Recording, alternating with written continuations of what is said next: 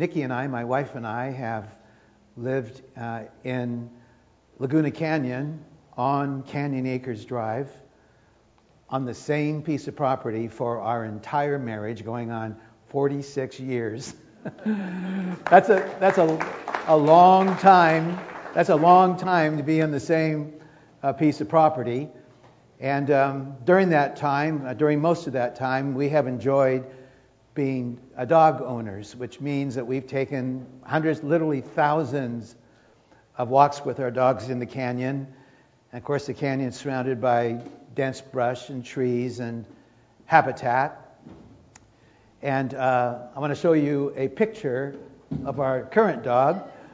His name is Big Bear. He's, uh, he was, a, if you can believe this, we've had him two years. He was a rescue. He was found wandering in the desert in, uh, near uh, Barstow the day after the 4th of July. And he had somehow got freaked out by the fireworks, and he was never claimed. And, and we ended up with, with Big Bear, and what a joy that dog's been. So last summer, uh, in the evening on a certain night, I was I take him for a walk every night, and um, put the leash on him, and we went down the walkway towards the street. And just before I got to the street, I saw something move, and it was shimmering. And uh, I had my trusty flashlight in my hand, and I put the flashlight on what was moving, and it was a baby rattler. Well, I've lived on Canyon Acres, like I said, 46 years, and I've seen lots of rattlers over the years, which is why I was carrying a flashlight, number one. But had we taken another step, had, this, had I not seen the movement, I'm pretty sure that myself or Big Bear would have, uh, would have been bitten. But I've, like I said, been in the canyon long enough where I, I know I need to stay alert. Like that's crucial for me. But there's actually another predator that I'm more concerned about than I am a rattlesnake uh, because this other predator almost killed the dog that I owned previous to Big Bear, and this is the predator right there, a coyote. And uh, uh, I, I, can't give you the full story, but our little, we had a little Pomeranian before we had Big Bear, and one day, Little Bear was barking at the door and charged out the backside of our house, and two coyotes that size were in our backyard. And this funny little dog of ours just charged this coyote. And the coyote said, Thank you very much, and clomp, just grabbed Little Bear and was about ready to take off. And I was, I was right behind Little Bear because I didn't know what was all the noise about. And he was about gone. And, and I didn't know what to do except I charged the coyote and I screamed bloody murder at the coyote as loud as I could, and the coyote dropped the, the dog on the ground and ran off. Uh, unfortunately, little bear had six huge puncture wounds in him. He lived about two more years, but he was never the same. The point of this being that, like, I'm on alert uh, with my animals, and I'm on alert like I planted an orchard in my backyard, and I'm careful about snakes.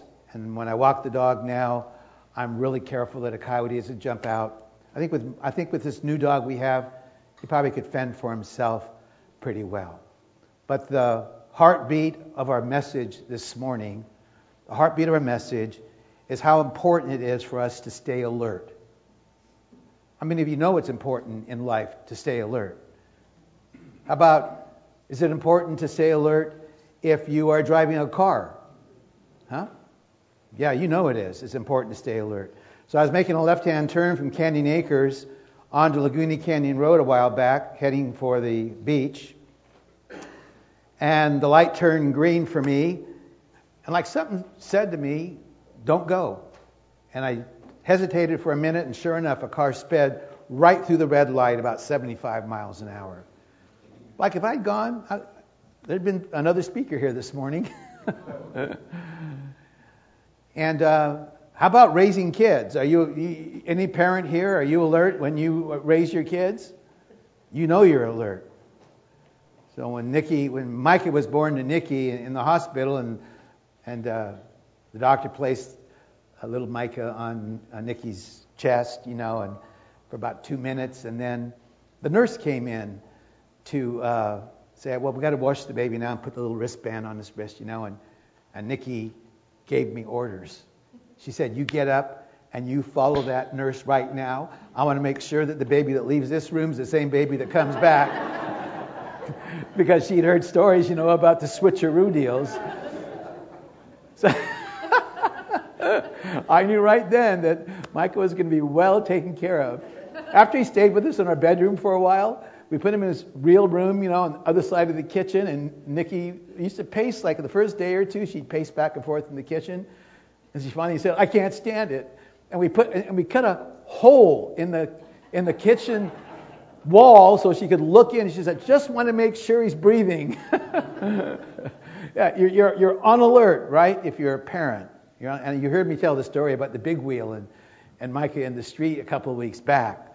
What else do you need to be alert about? Like, how about a pilot flying an airplane? Jeff's back home. Where's Jeff? There he is. He's back home because some pilot or pilots were careful to make sure that that plane landed correctly and rightly. And I was talking to Nikki the other night, well, what else in life do we need to be alert about? And Nikki said, a lifeguard needs to be alert. I thought, well, I could talk to you about a lifeguard, but we have a legend in our church, a longtime lifeguard, Dale Gear. And I've asked him to briefly share with us why a lifeguard needs to be alert, and there's more to it than you think. So I'm going to ask uh, Dale if he'll come forward.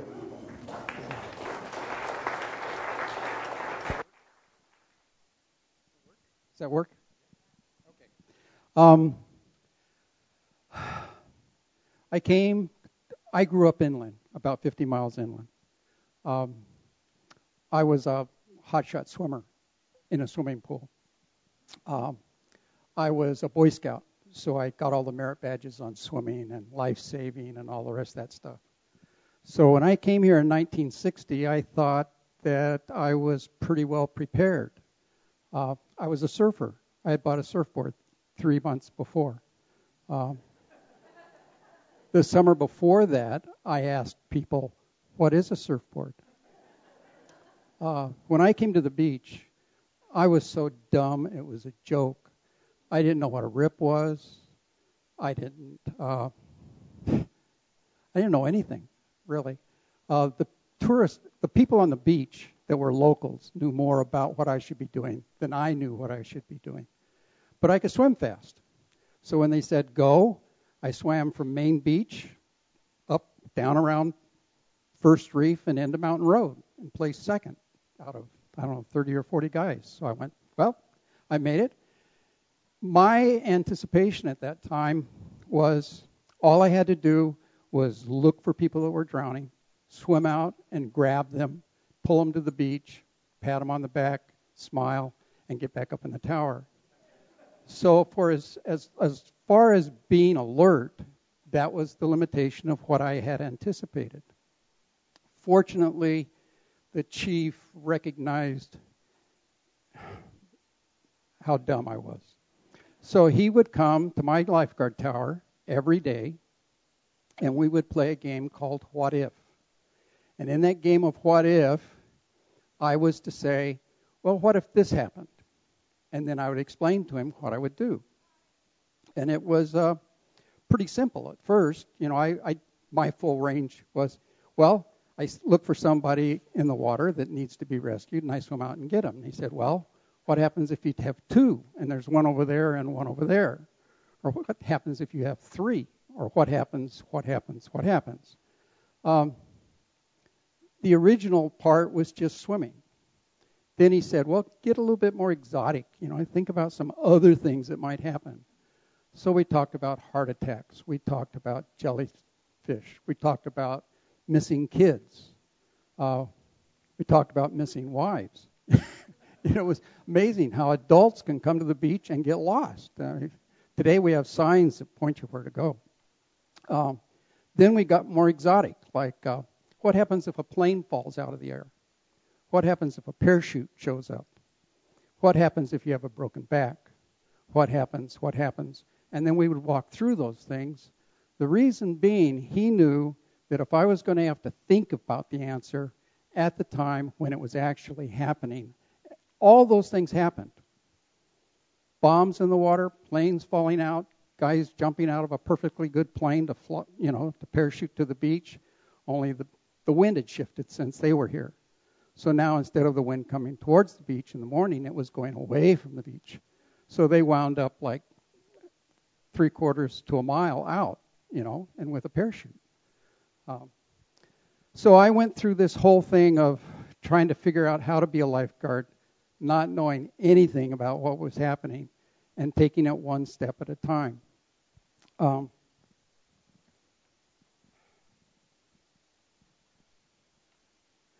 during those first two or three years of lifeguarding, I discovered just how poorly we were being trained. I mean, I just, it was terrible.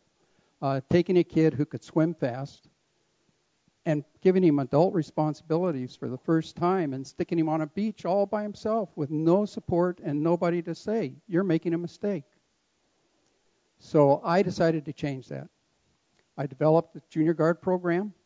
They had a little one, but I developed a better one. I did that for several years, and then I developed what is called a rookie program, where the kids on the beach uh, could actually go to Main Beach and be a lifeguard for two years.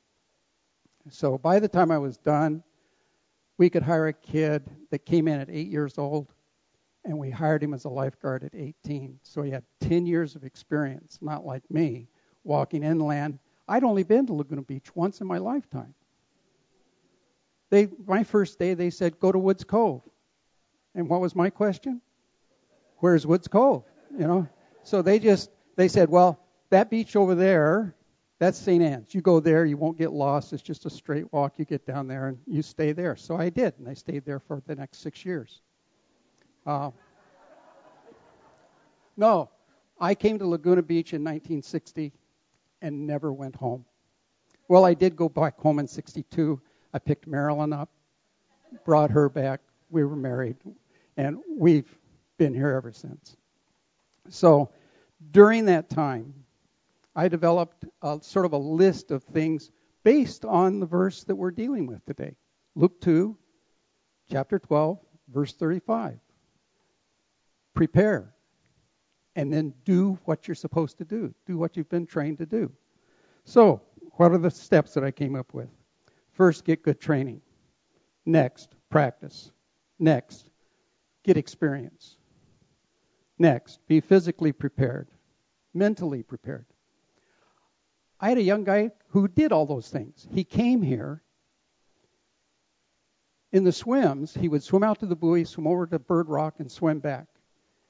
He would be the last kid in the water. He'd be the last one to the buoy.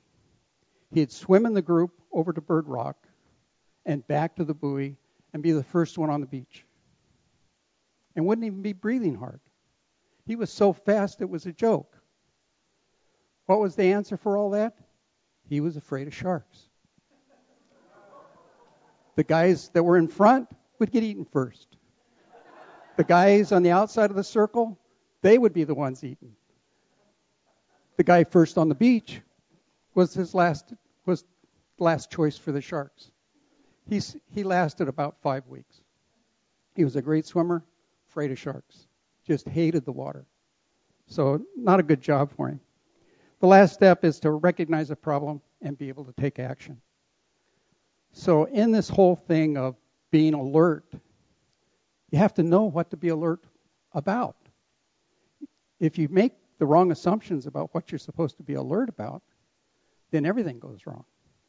So, that's our message today is to what do Christians have to do to be alert? They have to be dressed, they have to be ready, Ephesians 6 says, put on the armor of God. So if you don't know what that is, you should be reading Ephesians 6. The next you should be doing is getting all the training you can from here and then doing what you're supposed to be doing. And that's what Jay's going to talk about.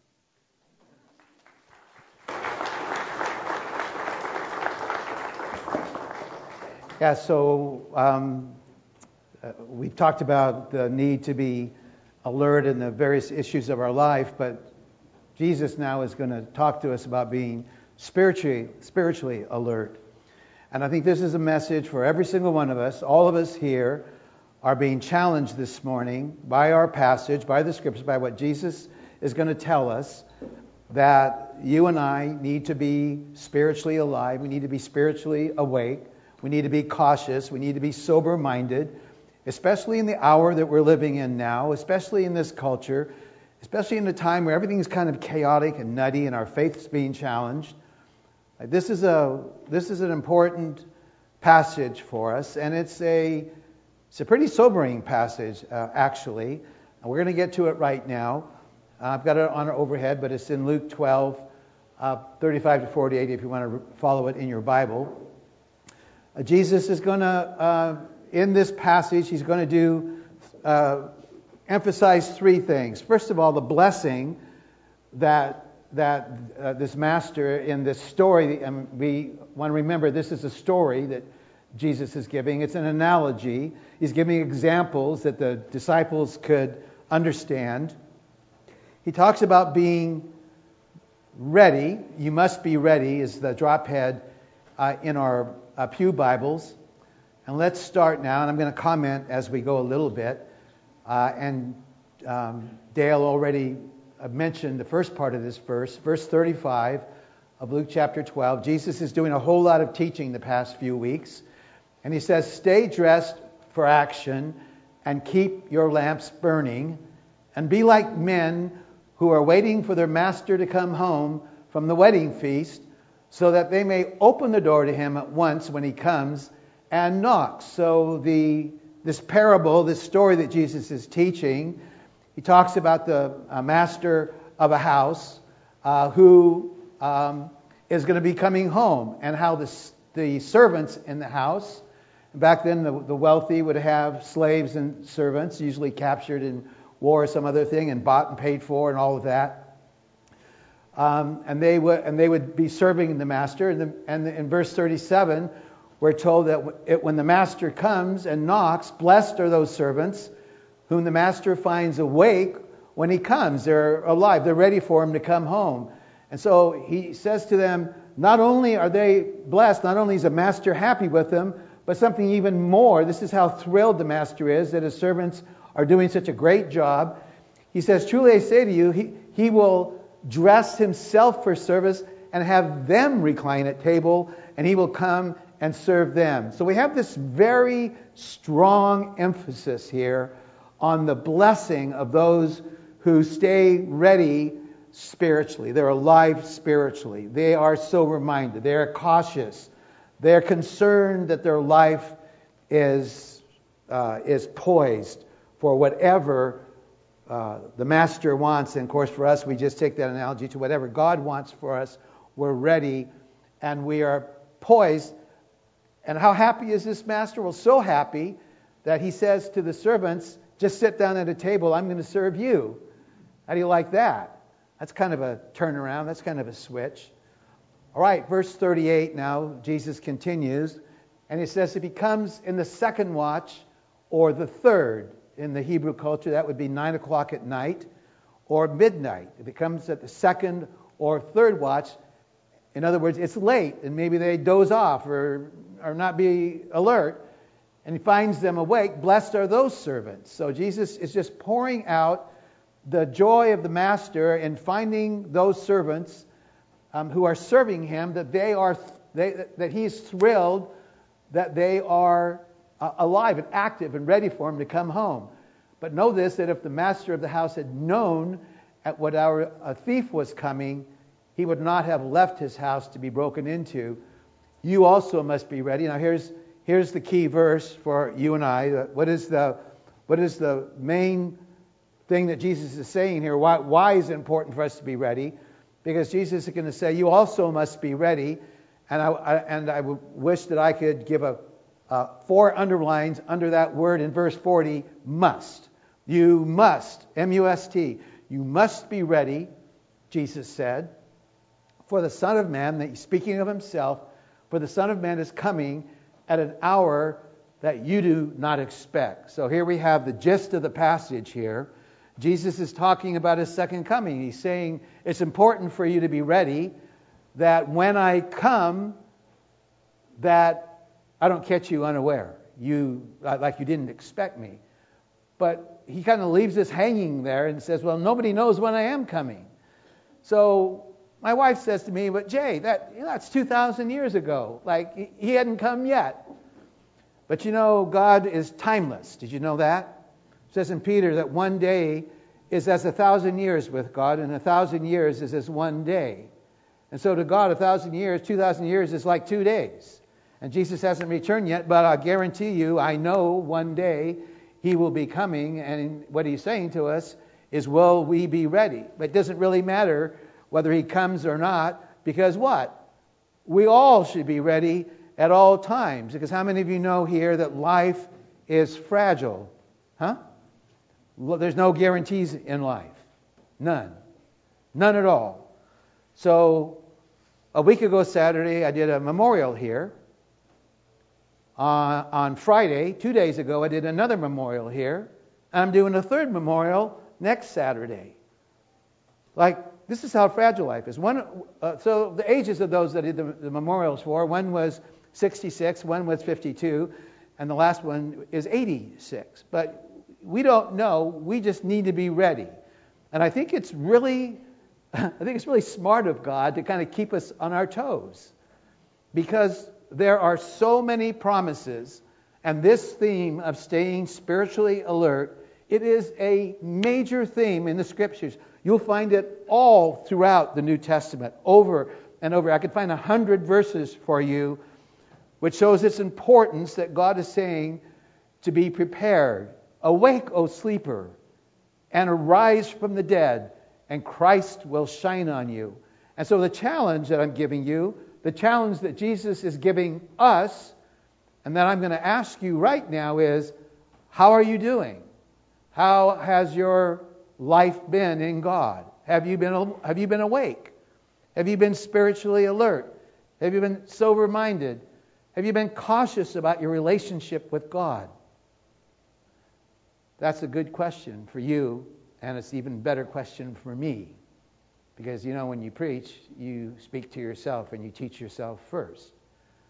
And so I, I'm glad I got this passage because it caused me to assess how am I doing? Uh, am I, have I, you know, there's a verse in the Hebrew that says, "Be careful lest you, lest you drift away."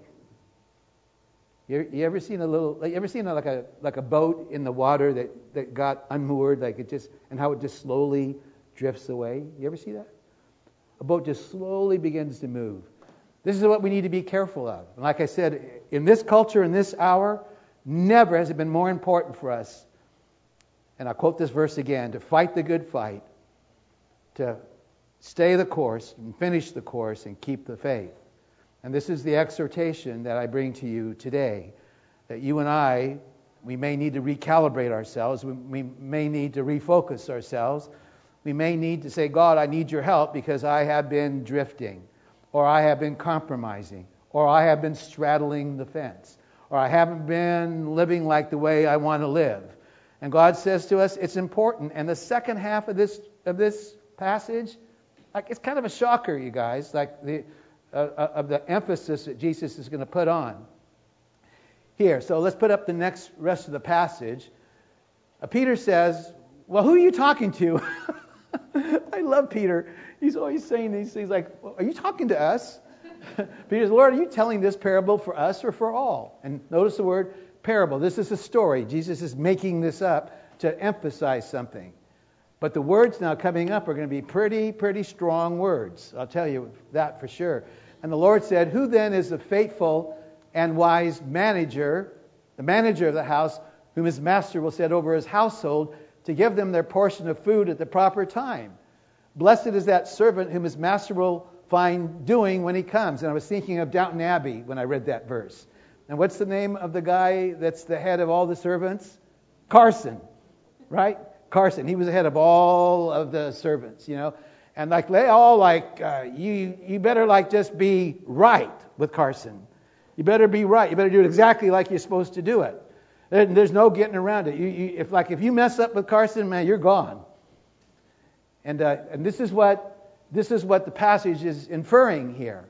that it's the importance of, of this manager uh, taking proper care of all that he's supposed to. In verse 43, blessed is that servant whom his master will find so doing when he comes. Truly I say to you, he will set him over all his possessions. So this is the joy of the master finding his manager and taking it down on a human, right where the rubber meets the road level. You and I serve God, and God is just joyful and blessed when we walk with him and we serve him and we're doing what we should be doing and we're not off running off into the world in some area that we shouldn't be at at all. Now comes the now Jesus is going to give an example that the disciples would understand for the consequences of not being ready. So I've talked to you about being ready, but there's consequences of not being ready. Verse 45. But uh, you can always like when you read your Bible, when you get to the but part, underline it, or it says therefore. Know that there's a, a complete shift. There's going to be a complete shift now in the language and in the emphasis of the passage. But if that servant says to himself, My master is delaying in coming, begins to beat the male and female servants and to eat and drink and get drunk, the master of that servant will come on a day when he uh, does not expect him, and at an hour he does not know, and will cut him in pieces and put him with the unfaithful. So th- that is, Jesus is using language here. He's using language here of the highest emphasis. Of course, nobody's going to cut anybody in pieces, but he's, well, Jesus cut the Pharisees in pieces just with his tongue. He, yeah, he says, uh, I, I, don't like self righteous people. Uh, you look clean on the outside, but you got dead bones on the inside. And he just like rips them. He just rips them over and over about their hypocrisy. This is why people in the world have a hard time with Christians because there's too many hypocrites. I've been a hypocrite. I'm a recovering Pharisee. I, told you, I think I told you this a couple of weeks ago. I'm like getting less self-righteous, hopefully, as I get older. But I recognize all, all that thing in me. Like, oh boy, uh, I like to, I like to look good. Uh, you know, I like to be well thought of, and all that stuff. That's all like being a Pharisee. I should be up here just preaching the, in the grace of God, just so fortunate and lucky that I even can say two words together. Do you know that all through high school I couldn't hardly talk? I stuttered so bad that I was I barely could get through high school. And God just freed me from that when I got saved and called me to speak and teach his word. God is so amazingly good, everybody. He is so good. Even in the toughest, hardest things in life, God is still good. He's always good, all the time, even when we don't get it, when we don't understand. So, uh, next, uh, uh, oh, I'm sorry. But the one who did not know and did what deserved a beating will receive uh, a light beating. Everyone to whom much was given, of him much will be required. And from him to whom they entrusted much, they will demand the more. And so the key to the passage is the last verse. To, the, to those who've been given much, much is required. Well, how much have we been given, everybody? Like God, like in 1971, God took this most rebellious, independent, just weird kid, me, and just like revealed Christ to me and transformed my life. Like he purchased me with his blood. He gave me, he took me out of the kingdom of darkness, transferred me to the kingdom of light, forgave all my sins, gave me a new life, gave me a new wife, gave me a new church. gave me everything. Like, how much more can God do for us? He who has life has it more abundantly. The life of Jesus that he gives us. This is why we've been given so much, and this is why we need to stay alert and, st- and stay awake. All right, running out of time, we're going to do communion. I'm going to, if uh, uh, if you could put up the uh, helps, the helps to stay alert, um, Robbie. Uh, keep going. Next one. That one. All right. I'm just going to run through this really quick. This is what I do in my own life to stay alert. This is what I do. Okay? I think some of it may help you. I'm just going to run through it real fast. Number one, to stay alert. First thing in the morning. If you don't do this, you're going to be in trouble. First thing in the morning, don't leave your house in the morning without disciplining yourself to spend time with God. That's the first and most important thing. Or I put here, you can come to our prayer meeting in the morning. And that's an open meeting. You can come for five minutes, for half an hour, for 20 minutes. You can just come and pray with us. We do. We meet every single day, 8 to 9, Monday through Saturday. But don't leave your house in the morning. And then the second one is like the key. Do not turn on your iPhone, your iPad, your computer, or your cell phone, because if you do, it's a complete setup. You're done. Your relationship with God is over for that day, that day at least for a long time, because you're going to get distracted, and it's a hindrance. It's just a hindrance. Like, do not turn it on, because oh, I know. You know, what about these important emails and these texts that I need to I need to read? It's a setup, folks. It's it's it's the enemy's way of getting us off course. And I know I've done it many times. I'm aware what it means. Number three, a reminder that a prayer list is good. I write four or five things down like this. All right, uh, I worship God. I, you know, Our Father which art, art, in heaven, hallowed be thy name. So I worship God. I hallow your name, Lord. And then I say to God every day, Lord, I need you today. I surrender myself anew to you. I want to stay close to you. I set my heart. I recalibrate. I recalibrate. I'm yours. God, I'm yours. I give myself. I yield. I surrender to you. Number four, Find a comfortable place for your time with God, not where you sleep. Because if you lay down, it's over. it's over. So, there's lots of places you can go. I go into my garage. I circle my wife's little convertible and talk to God. I walk around the, my wife's convertible. You've heard me say that before. But walking on the beach when my house burned, in the 93 firestorm here in Laguna, along with 400 other houses, I used to walk, walk the beach from Main Beach uh, all the way down to Diamond when the tide was low, or at least as far as Pearl Street. And sometimes I'd go out on the reef there off Pearl Street and sit there when the sun went down. And this is, was my way of, of working through the loss of everything I ever owned. Walking the beach, or your backyard, or whatever. Number five. Okay, this is really important, you guys. It doesn't work just coming to church. You can't stay alert with God and just come to church on Sunday and think that's all that. You've got to connect with other believers because your spiritual alertness is, is enhanced and it grows because you connect with other people. So find some place during the week, here at Little Church, men's group on Tuesday night, Jeff's new study on Wednesday. Allison has a Bible study on Thursday for the ladies, and on Wednesday called Shine. Uh, Chris Linz is starting a new Bible study. Monica Thompson has a Bible study. We have prayer every single morning, six days a week. Find connection during the week, real personal connection. It will help you immensely to stay alert. Number six, seek to focus on the Lord throughout the day. Uh, and, I, and the verse I'm quoting here is from Colossians chapter 3. Set your mind on God and the things above, not on the things of this world. And this takes effort. It's a battle it's a battle for me not to turn on the game, you know, and just veggie there in front of the game and just enjoy the game, you know. And it's fine for me to watch the game once in a while, but not to get lost in there and five hours later go, oh, yeah, God, you're there somewhere. and then finally, last, find a couple of significant verses that stir you. So God gives me verses that speak to me every so often. And right now, these two verses are the ones. I've quoted, quoted one already. The next uh, slide, Robbie. Two significant verses for me. The first one is 2 Timothy 4 7. I have fought the good fight. This is Paul writing at the end of his life. I have finished the course. I have kept the faith. I quote that verse over and over. I'm going to fight the good fight. I'm going to stay on course, God. You're going to help me stay on course.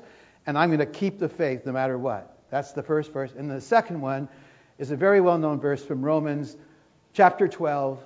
I urge you, therefore, brothers and sisters, by the mercies of God, to present yourselves a living and a holy sacrifice. And the Greek tense there, to present yourselves, means to keep doing it day after day, over and over. Monday, Tuesday, Wednesday. Lord, I present myself to you. I present myself to you again, which is acceptable to God. It's uh, presenting ourselves as a living and holy sacrifice. This is truly the way to worship Him.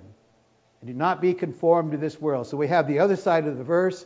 Present yourself to God, but watch out for the world. Don't copy the behavior and customs of this world, but be transformed by the renewing of your mind, that you may prove what the will of God is, what the will of the Lord is, that which is good, acceptable, and perfect. And I don't know about you, but I just would really like to walk in the will of God. How many here would like to walk in the will of God? Yeah, this is what you do. You present yourselves to God, and He will help you. So, my prayer for you, all of you, and prayer for myself, is like I said earlier, we would recalibrate today, September 2nd, 2018. God, I want to stay alert. I want to be sober minded. I want to be ready. I want my lamp to be burning. God, don't let me get off track. God, you got to help me because I'm weak. I've got these issues and, and that issue. But you can do it, God. I give myself to you, and that's what I encourage every single one of you to do. Because this God is so glorious and so amazing. And may you indeed yield your heart and life to him in a fresh and real new way. I pray in Jesus' name. Amen.